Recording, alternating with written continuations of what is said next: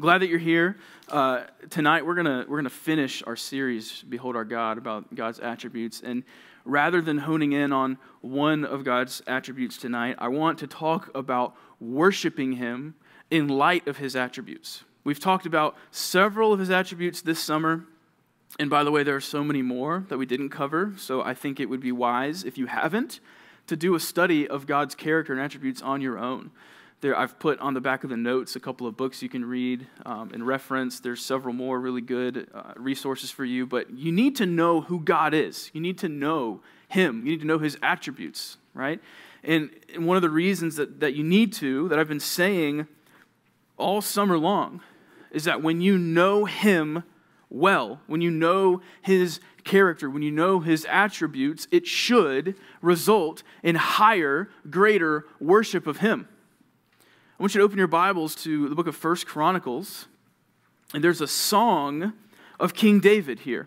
It's kind of like a psalm. It's just not in the book of Psalms, but the book of Psalms actually has it there, and it's split in a couple places. It's an interesting thing to look up, but we don't have time to get into that. But 1 Chronicles chapter 16, it's a song of David, and he's rejoicing for what God has done about the temple that he's building, the tabernacle that the Ark of the Covenant is here. Like, there's so many awesome things that are happening, and he writes this song as a praise to God. And look, I know that you're looking at your worksheet and you're like, wow, that's a lot of points, right? I know it's a lot of points, but I think that these points are practical, right? I'm going to try and make tonight very practical, so that you can take these points and think about your life and how you worship and just be like, oh, okay, like this is how God wants me to worship, okay? So King David, in this song of his, we're only going to read part of it, but it's all about how to worship God, how God expects for us to worship Him in light of His attributes, in light of His character, in light of who He is. This is how He wants us to worship. So let's take everything that we've talked about, how amazing God is, how great God is, how wonderful, how powerful, how majestic, how amazing He is. And I want you tonight to just think about, okay, now how am I worshiping Him? Am I worshiping Him well? Am I worshiping Him at all with my life? I want that to be on your mind. So open your Bibles, 1 Chronicles chapter 16, starting in verse 23. It says this: "Sing to the Lord, all the earth. Tell of His salvation from day to day. Declare His glory among the nations, His marvelous works among all the peoples.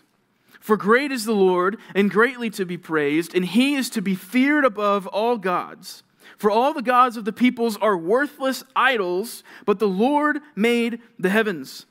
Splendor and majesty are before Him. Strength and joy are in His place. Ascribe to the Lord, O families of the peoples. Ascribe to the Lord glory and strength.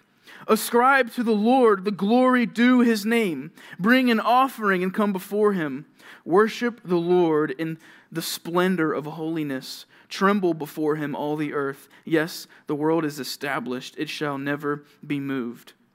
Let the heavens be glad. Let the earth rejoice, and let them say among the nations, the Lord reigns." So like I said, this is David's song of praise. He's praising God. He's worshiping God. God is worthy of your worship. He is worthy of you living your life in worship to Him, living a lifestyle of worship. So first and foremost, I want you in your minds tonight to understand and to be convinced that God is worthy of your worship. Right? That's what I want you to understand, this main point. He is worthy of your worship. When you study His attributes, it should leave you in this place where you're going, yes, God, You are worthy of my worship because of how wonderful You are, how amazing You are. You are worthy of all the worship that I could ever give You, and infinitely more. You should be displaying a life of worship to your King.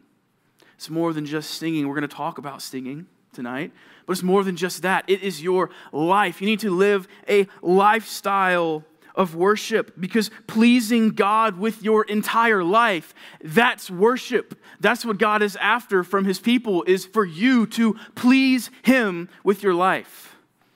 So David, he talks about several ways that you can do this.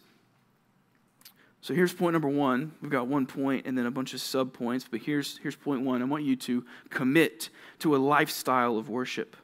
I want you to commit to a lifestyle of worship. Thanks, whoever just did that. I can see your faces now. Good. Now, look, I think that all of you understand this. You know this by now, that worshiping God is more than just singing a few songs at church every week. It's much, much more than that. True and proper worship of God is a lifestyle. It's a way that you live for Christians. And it's not just a way. It's not like you have a choice. It's not like, oh, God, He's giving you these lifestyles to live. He says your entire life should be lived in worship to Him. It's not a way of life. It's the way of life. It's the way that God wants you to live. And look, it's not just that you are living this lifestyle of worship to fulfill what God has commanded. Yes, you want to be obedient, but it should be more than just you saying, oh, I have to do this because He says to. Yes, you should do it because He says to. But it should also just be a natural overflow of how much you love Him, of how glorious and awesome He is to you. Your life should just worship Him because of who He is. A proper view of God. A right understanding of Him, His actions, of His splendor, of His majesty, I'll say it again, will lead you to a lifestyle of worship. So look, as you're listening tonight, I want you to think about your life. Think about how are you living? Are you living this lifestyle of worship? Are you worshiping God? All right, so here's the first point, 1A. Sing to God. Sing to God. I know that we just did that. But King David says, sing to the Lord, all the earth. That's the first thing he says here in verse 23. Sing to the Lord. Like I said, no, that's not the only way that we should be worshiping God, but it is a big part of how we worship Him. In God's word, He tells His people, He tells us, hey, sing to me. He wants to hear the voices of His children singing His praises. This is not something that the church recently started doing or invented. Yeah, it's starting to look a lot different because instruments and technology and things like that, right? Obviously, King David didn't have what we have here at Compass Bible Church, right? But he had some instruments, and he had a singing voice, and we don't even know if it was good, but we just know that he would like to sing. And God says, sing, sing His praises. It's all over the Bible. It's all throughout the Psalms because, by the way, Psalms are songs. I know you know that. But here's Psalm 71 says, my lips will shout for joy when I sing praises to you. My soul also, which you have redeemed. Psalm 92 says, I will be glad and exult in you. I will sing praise to your name, O Most High. Psalm 95, O come, let us sing to the Lord.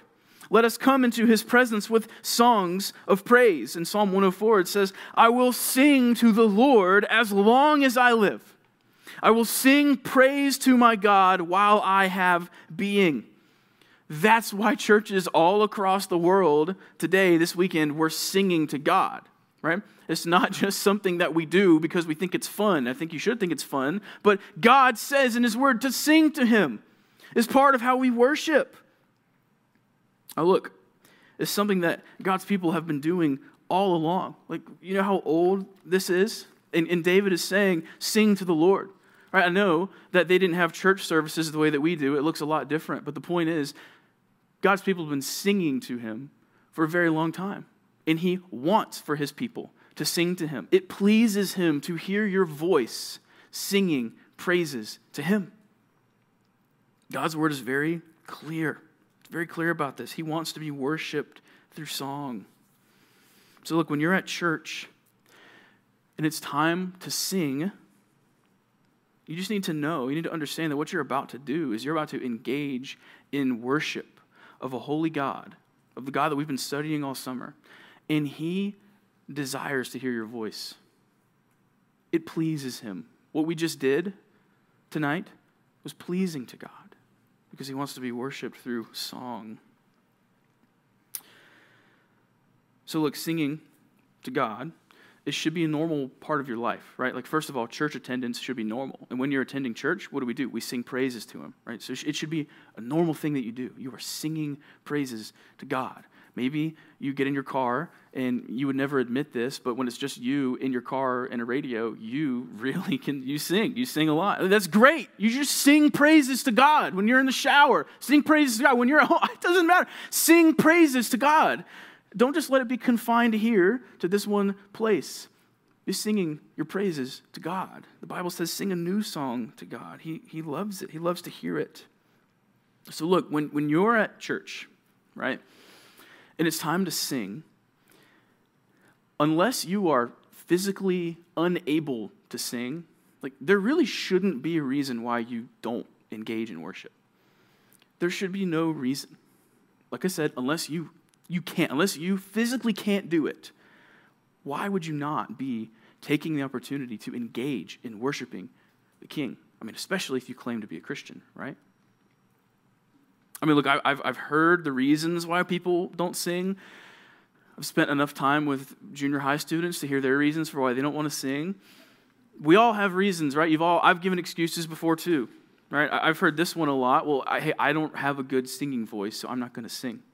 Well, there's a reason why the Bible says, lift a joyful noise to the Lord. Right? God does not say, only sing to me if you have a pretty voice. Right? He doesn't say, oh, if it's not good, then I don't want to hear it.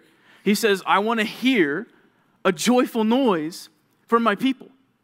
He wants to hear that from you, to lift a joyful noise. So if you're like, oh, well, it would be wrong. People don't want to hear my voice. Just stop it. No one cares about that. You shouldn't care about that. Just sing to God. Engage in worship whenever you're at church, right?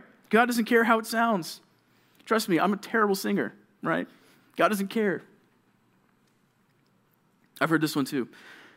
I just don't really like to sing. I don't like to sing. You've been there before, maybe? You've heard people say that? I don't engage in worship because singing just doesn't really do it for me. I don't enjoy it. Like, well, honestly, it doesn't matter. It doesn't matter if you like it or not. This is what pleases God. Like, do it. Please God. Sing praises to Him. We don't get to choose how we worship. Like, you know, this, think back to the Old Testament. I can't remember the guys' names right now. I didn't plan to say this, but I'm going to say it. The guys in the Old Testament who they offered strange fire to God, right? And what did God do? He killed them. They were like, oh, we don't want to do it that. We're going to do it this way because this is how we want to do it. And God said, no, that's not how I told you to do it. He takes it seriously. So when you're like, I don't like to sing, so I'm not going to sing, it doesn't matter that you don't like to do it, right? Like, honestly, we have bigger problems if you're going to sit here and tell me, I don't want to worship God tonight because I don't like to sing. Like, there's a deeper issue there, probably. Like, oh, why don't you want to praise the God who saved you? You know? Like, you should just sing. Sing praises to God. Here's another one that I've heard, and I kind of just said this, but like, oh, I don't want other people to hear me because I'm just really bad. I don't want people to hear me. Like, again, look, it doesn't matter if you don't have a good singing voice. It doesn't matter because no one here, or no one in Maine, no one is coming here to listen to you. Like, and by the way, if you do that, if you're here and you're like, I'm not going to sing, I'm just going to listen to, like, that's super weird and you should stop. Like, you don't do that. Like, that's not what it's about. Don't be concerned about what other people are thinking about you. Your concern should be about pleasing God. That's what it should be about. Your worship to Him should be pleasing to Him. That should be your concern, is pleasing the Lord. And there's a few more things I've heard, right? I don't want my friends to think I'm weird. Maybe that doesn't apply to any of you here, but again, I've heard that before. And if that's your concern, if you're with a group of people and you're like, oh, they're going to think I'm weird if I sing, get new friends. Or just set the example for them and show them what it's like to sing praises to God. It doesn't matter what they think anyways. And then I've heard this. I actually had a professor in college say this, and I thought this was strange. Like, I would rather just read the words. Like, I'm just going to read them. Because, I am totally for making sure that what you're singing, like what the song is good, is theologically, like, I'm all for that. Like, if there's a song that I've never heard, I'll take a minute and I'll read it, you know, and just make sure, right? But that should not be just what you do. You should not be standing there just cold, stone-faced, just reading the words. Because you're not singing. And God says, sing to Him with a joyful noise. Lift your voice and sing His praises. Bottom line, I think, is when it comes to why you're not singing is you're probably just too proud. You just don't want to do it. You're too proud. Whatever the reason is, there's a million more that you could give. The point is, if you are a Christian, if you claim to be a Christian, you should sing to the Lord. Your worship of Him, it should flow with singing His praises. Yeah, okay, so singing to God, that may have been an obvious one. You probably knew I was going to hit on that, right? I told you I was going to, but the next points, we're getting into some ways that maybe you've never thought about, or at least you've never thought about in depth. This is what I mean when I say a lifestyle of worship. This is what your life should be reflecting. All right, so here's the next point. Tell others about God. You need to be telling others about God. Right? King David says, tell of his salvation from day to day. So he says, sing to the Lord, tell of his salvation from day to day. Sharing and recounting the great things that God has done is a form of worship. Whenever you go to someone and you explain the gospel to them, you're being obedient to his word, and obedience is worship. So God says you need to tell people about his salvation. Tell people. You need to make it a point. You have to be resolved, especially as classes are about to start back. You're going to be surrounded by people who don't know Jesus. You need to make it a point to tell these people about the salvation that is available through Christ. God commands it. You should be doing this. And you just know that when you're doing this, it's a form of worship. It's the Great Commission. Matthew 28:19, go therefore and make disciples of all nations. It's not an option. You don't get to opt in or opt out of this. You don't get to clock in and clock out. Share the gospel. Tell of God's salvation. So are you being obedient? That's my question to you. Are you being obedient? Are you obeying this? Are you telling others about the salvation that they can have in Christ? Because if you're not, you're being disobedient and you're missing out on an opportunity to live your life in worship to God. Or what about this? When's the last time you just told your testimony to someone? Whenever you share what God did to you, he says, tell others of his salvation from day to day. When's the last time you said, hey, can I just tell you about what God has done for me, what God did in my life, how he saved me, how he took me from the domain of darkness and he transferred me into the kingdom of his beloved son. Can I tell you that he did this for me and that it's available, and if you put your trust in Jesus, then he can do it to you too?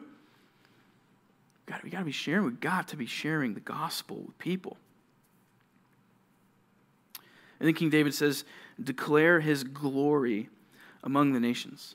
What does it mean to tell other people about the glory of God? What is it that makes God so glorious? Well, we've been talking about it all summer long. His character, right? His attributes. He's so glorious. He is worthy of worship. He is great. I mean, simply just because of who he is, right? So when you are telling other people about God, whenever you are engaged in conversation and you're telling them about God, you should be ready to tell them about who he is. Tell them about his character. Tell them what sets God apart from everything or everyone else.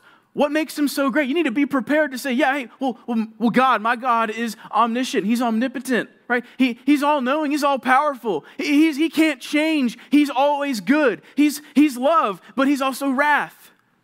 He's just. You need to be ready to tell people about this. To tell people about God's glory, about his faithfulness, about his wisdom, about his holiness, about his sovereignty. You know, I think it's kind of funny how, like, when you meet someone, right, like of the opposite gender that you're interested in, that you like, right, got a crush on someone, I guess. Whenever this happens, there's probably someone in your life that you're really excited to tell them that you met this person, right? Like, oh my goodness, like I met this girl, and like, and the person, right, is like, well, tell me about her, right? Maybe ladies, you've been on the other end, tell me about the guy that you met, right? And then you can just like just like, oh, he's so funny, he's great, he's this, he's that, he's this, and then guys are like, oh, she's gorgeous, like she made me laugh, like she's athletic, like blah, like she's great, like, oh, you just can't wait to just tell this person about the person that you met. You know what I mean? You've been there before, right? How much more excited should we be to tell people about God? Like, my God is so great. Like, he is all-powerful. He's all-knowing. He's sovereign. He has everything under control. Like, I can trust that when my life is bad, like when things are not good, like he's in control. He saw it coming. He can help me. He gives me peace. He gives me comfort. He gives me joy. He gives me all these things. Like, we should be ready and excited to just tell people about who God is, about his attributes, about his character. We need to be ready to just declare how glorious our God is. And then it says, his marvelous works among all the peoples. I mean, be ready not to just tell people about who God is, but about what he's done. Of course, like we said, we mean salvation, providing a way for salvation. But think about all the other wonderful and marvelous things that God has done, just in general, but then also what he's done for you.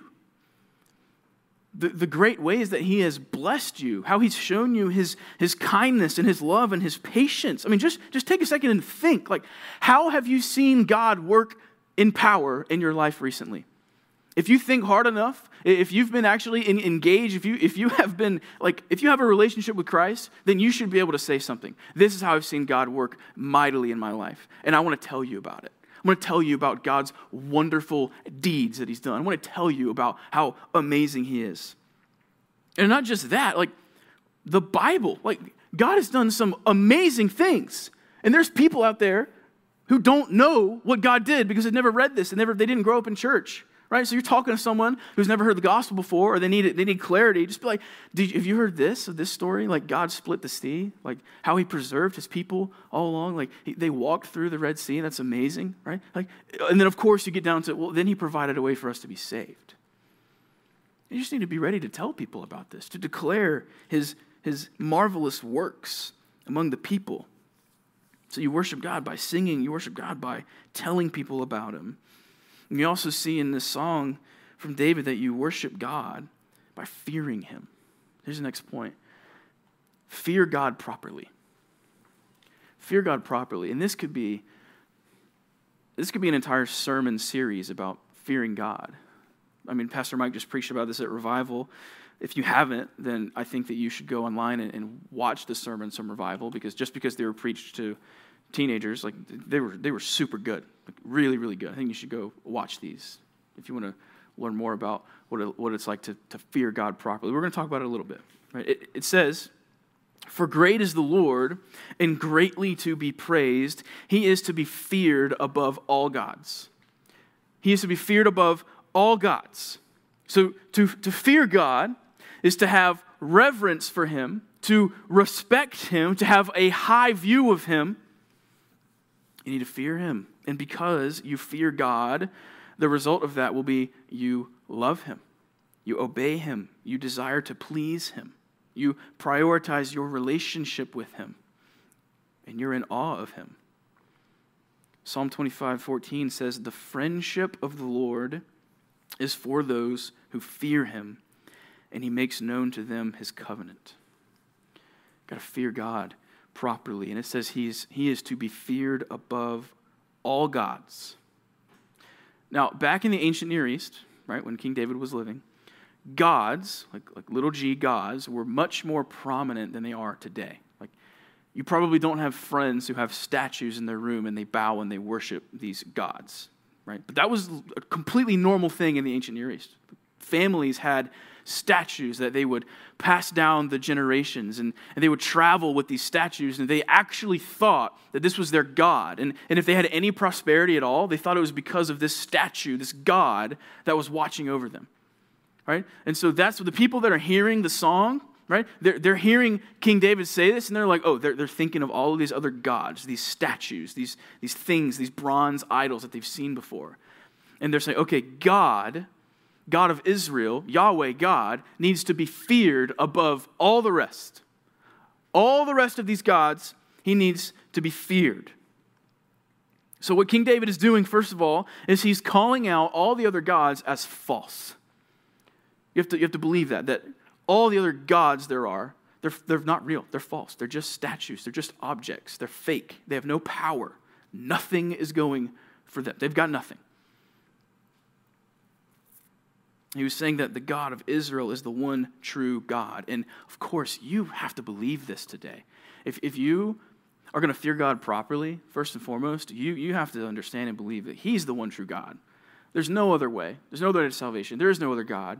You have to fear him properly in this way. Right, but I recognize that, like I said, little g gods are not really a thing. Right? I know that there's other religions and things, but like little god statues, it's just not very prominent, at least not in our country, right? Well, another way that you can understand gods and idols that way is just simply idolatry. Think about the things that you idolize today. This could be, I don't know, a relationship, a job, anything like that. God is to be feared above all gods. Your worship of God, the one true God, it should just far surpass. You shouldn't have any idols. You shouldn't be idolizing anything or anyone or anything at all if you're going to fear God properly. There should be nothing in your life that is more important to you than God.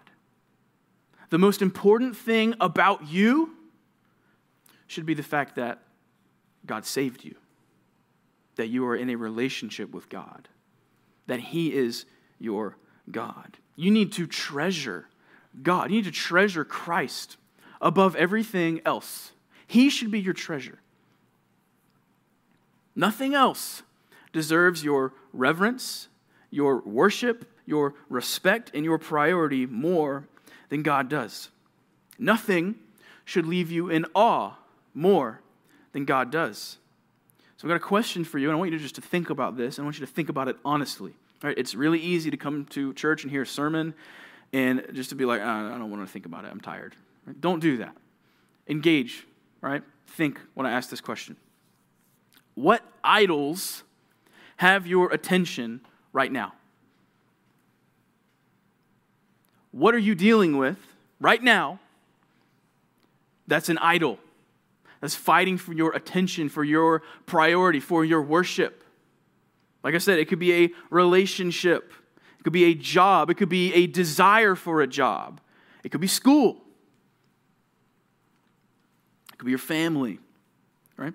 Or are you idolizing the thought of starting a family? That's a great thing, getting married, having kids. It's an awesome thing. But you can idolize that. You can idolize like what you want for your future. Your hopes and your dreams can become an idol. Your hobbies, it could be something as simple as like social media and video games. Whatever form of entertainment it might be, they can so quickly become an idol. You can prioritize these things.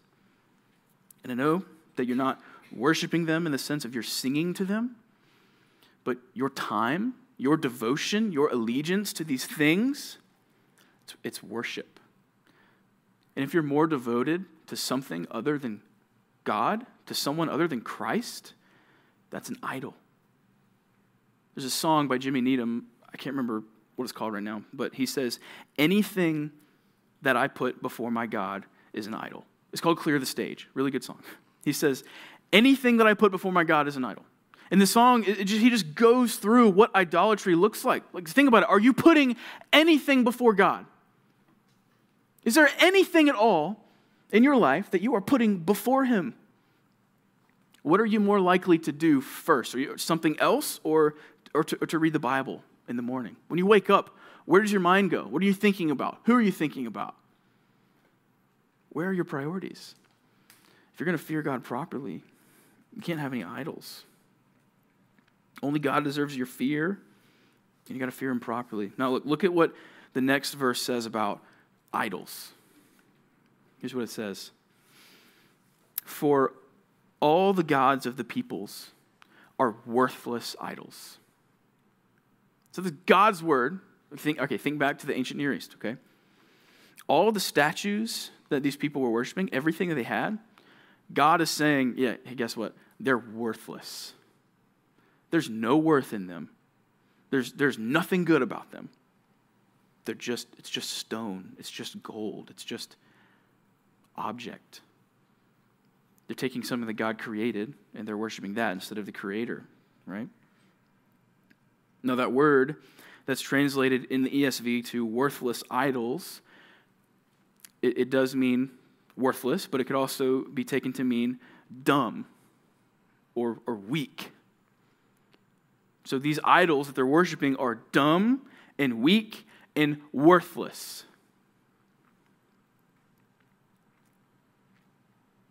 And look, of course, any other religion is worthless, right? All the people in the world who are worshiping other gods, whatever religion that they're mixed up in, empty, worthless, nothing good there, right? So that's another reason why we should be telling people about God and the salvation that's available, because this is the one God that's real.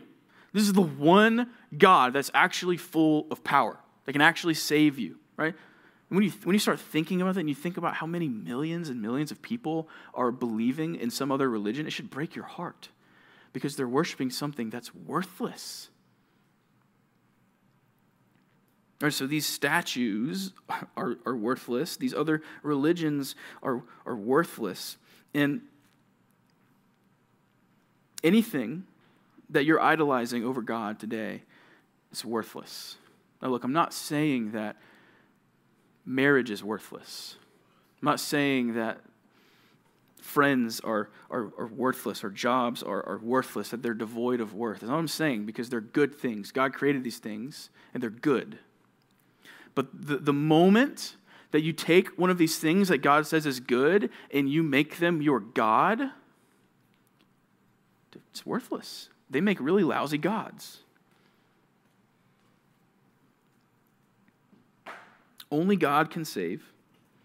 Only God has all the power. Only God, the God that we read about in the Bible, only He is worthy of your worship. And here's the argument.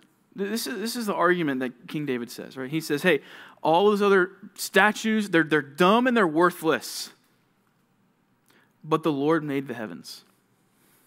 That's the trump card. I mean, look, God, Yahweh, He made the heavens. He created. Whatever it is that your statue was made from was created by God. God has the power. Only Him. He is the only one that is worthy of your worship. And so whatever it is that you're idolizing, you have to just get through your mind right now, it's not worthy of my worship. Only God is worthy of my worship. Verse 30, right? It says, tremble before Him, all the earth. It's another way that you fear God properly, is you tremble before God. Along with Isaiah, along with Peter, when you understand God's holiness and you understand your own wickedness, your response should be to fall down, just like Isaiah did, right? He said, woe is me, I'm a man of unclean lips. He's trembling before God and before His perfect holiness. He is fearing God. And then Peter, what did Peter say? He said, depart from me, for I am a sinful man. If you're going to fear God properly, you need to have a correct understanding of His perfect holiness and your depraved wickedness. And when you really understand that that's what's going on, like that's what we're dealing with, a perfect and holy God, and you are just wicked, then you'll start to fear God properly. Because what is God's response? He is also just. We didn't get to that one this summer, but He is just. And so what must a just God do? He must uphold justice. So the just thing for God to do is to send you and me to hell. And whenever you understand that, you should fear Him. You should be trembling. You should understand how wicked you are, how holy God is. And look, if you're a Christian and you think about God's holiness and your wickedness, shouldn't it just push you to worshiping him all the more? Like that's who you are, right? Like, first of all, you're a sinner, wicked. God saved you. Jesus died for you, took the wrath of God upon himself. He didn't stay dead. He was resurrected. And now when God sees you, if you trust in Christ, when God sees you, he sees the righteousness of Christ. And whenever you understand this, and when you're really thinking about this, and you get it, when you think about God and his holiness, when you understand it, you fear him properly. You tremble before him. So when you are continuously thinking about how God saved you and what he saved you from, it should just push you to please him with your life, to live a life in obedience to him. That's living a life of worship, right? So you worship God by fearing him. God also says to worship him by giving him glory, right? By acknowledging the glory that he deserves. So here's the next point. Give God the glory he deserves. Give God the glory that he deserves. King David says, splendor and majesty are before him. Strength and joy are in his place. Ascribe to the Lord, O families of the peoples, ascribe to the Lord glory and strength. Ascribe to the Lord the glory due his name. Bring an offering and come before him. Worship the Lord in the splendor of holiness. So God is glorious. He is full of splendor and majesty. Splendor, it means magnificence, grandeur, beauty. And majesty is like supremacy. So in his splendor, in his beauty, in his majesty. Right? And then it says that his splendor and majesty are before him, meaning surrounding him, meaning he is these things. He is magnificent. He's majestic. He's beautiful. And then it says strength and joy are in his place. Other translations, they say strength and joy, it says they fill his dwelling, meaning that's who God is. He is strength. He is joy. And strength and joy are found in his presence. And then it says, ascribe to the Lord glory and strength. Ascribe, it means give credit. It means acknowledge. It just means praise him because of who he is. You are ascribing to him glory and strength. So you just need to give God the glory that he deserves. One really great way to worship God is to literally just praise him because of who he is. Just tell him, God, you are glorious. You are powerful. You are loving. You are good. You are faithful. And you are worshiping him through just telling him who he is. You're giving him the glory that he is due. You are ascribing these things to him. It's like when you praise God in your prayers. That's what you should do. You're praising him, right? You're worshiping God. You're recounting his perfect character. You're thanking him for being good to you. You're thanking him. You're praising him because of who he is. And by the way, that's how Jesus taught us to pray. Our Father, who art in heaven, what comes next? Hallowed be your name. What Jesus is doing is in his prayer, just to start, he's saying, God, you are holy, hallowed, holy. Right, so when you pray, when you start your prayers, don't just jump straight into your wish list. Take some time to praise God. God, thank you for being a God who is good. Thank you for loving me. Thank you for what you've done for me. Thank you for your salvation. Ascribe these things to God. Give him the glory that he is due. All right. Give him the glory he's due. How much glory does he deserve? Right? Those are the things that we should do. Those are the things that we should be saying. But the question isn't how much? How much do I give him? And the answer, of course, is all of it. All the glory. All the glory belongs to him alone. So you got to give God glory with your life, like with your words, with your actions, with your thoughts, with your intentions, with your motivations, with your desires. They should all glorify God, right? The chief goal of your life, the number one goal of your life as a Christian should be to bring God glory. So when you wake up in the morning and you pray, you start praying, hey God, please help me to give you glory today. Help me to obey you today. Help me to glorify you with my words and my actions. Help me to glorify you with the things that I look at and the things that I say. Help my life to give you glory because God is worthy of all the glory, of all the honor, of all the praise. It's due to him. So your life should be all about giving him glory. And a life that looks like that is a life of worship. And King David, he says, bring yourself before God, offer, give an offering to him. It's essentially the same thing there. Your life is an offering to him. You think of your life that way? Just say, God, let my life be an offering to you. I'm going to glorify you with my life. I want you to be pleased with my life. That's what the offerings were for, Old Testament, right? Number one, because it was, the blood, the sprinkling of the blood was covering, it was atoning for their sins, but there were also other sacrifices that were just meant to be pleasing to God. So they would bring these things to God and they would offer these sacrifices simply because they just wanted to please him. Now, we don't do that anymore, but what we are doing is we're saying, God, I want you to be pleased with my life. Let my life be an offering to you that you are pleased with. So King David, he says, worship the Lord in the splendor of holiness. I think this is really cool. Another way to put this is to worship God in holy attire. I think the New American Standard or something like that says in holy attire.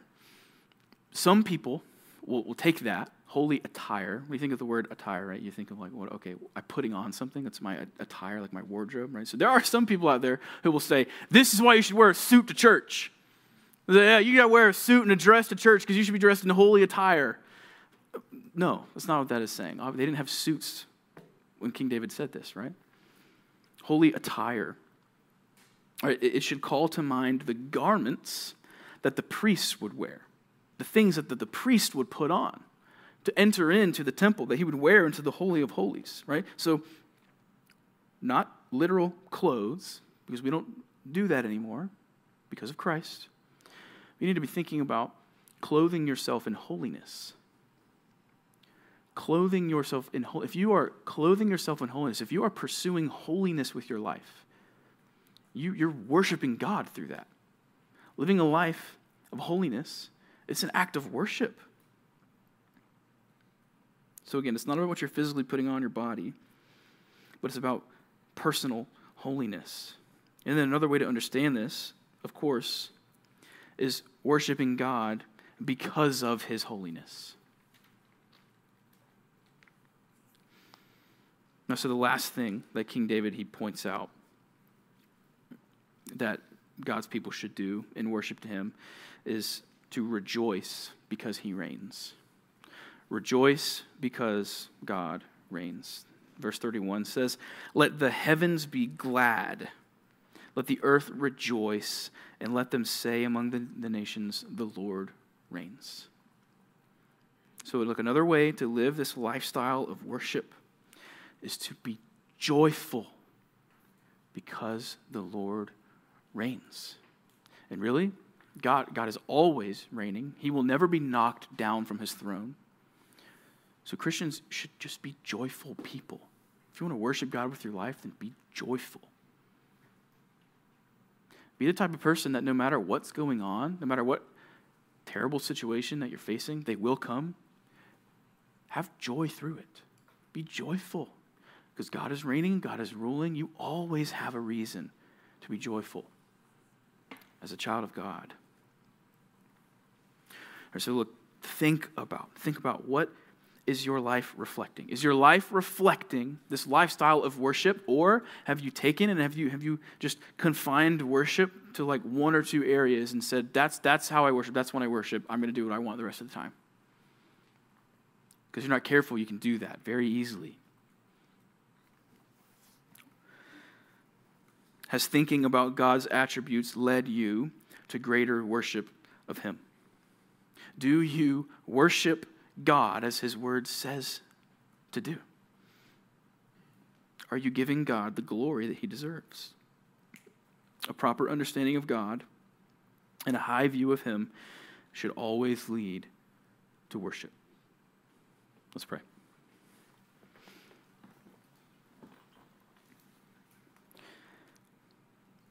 God, thank you. Thank you for who you are. God, you truly are unsearchable.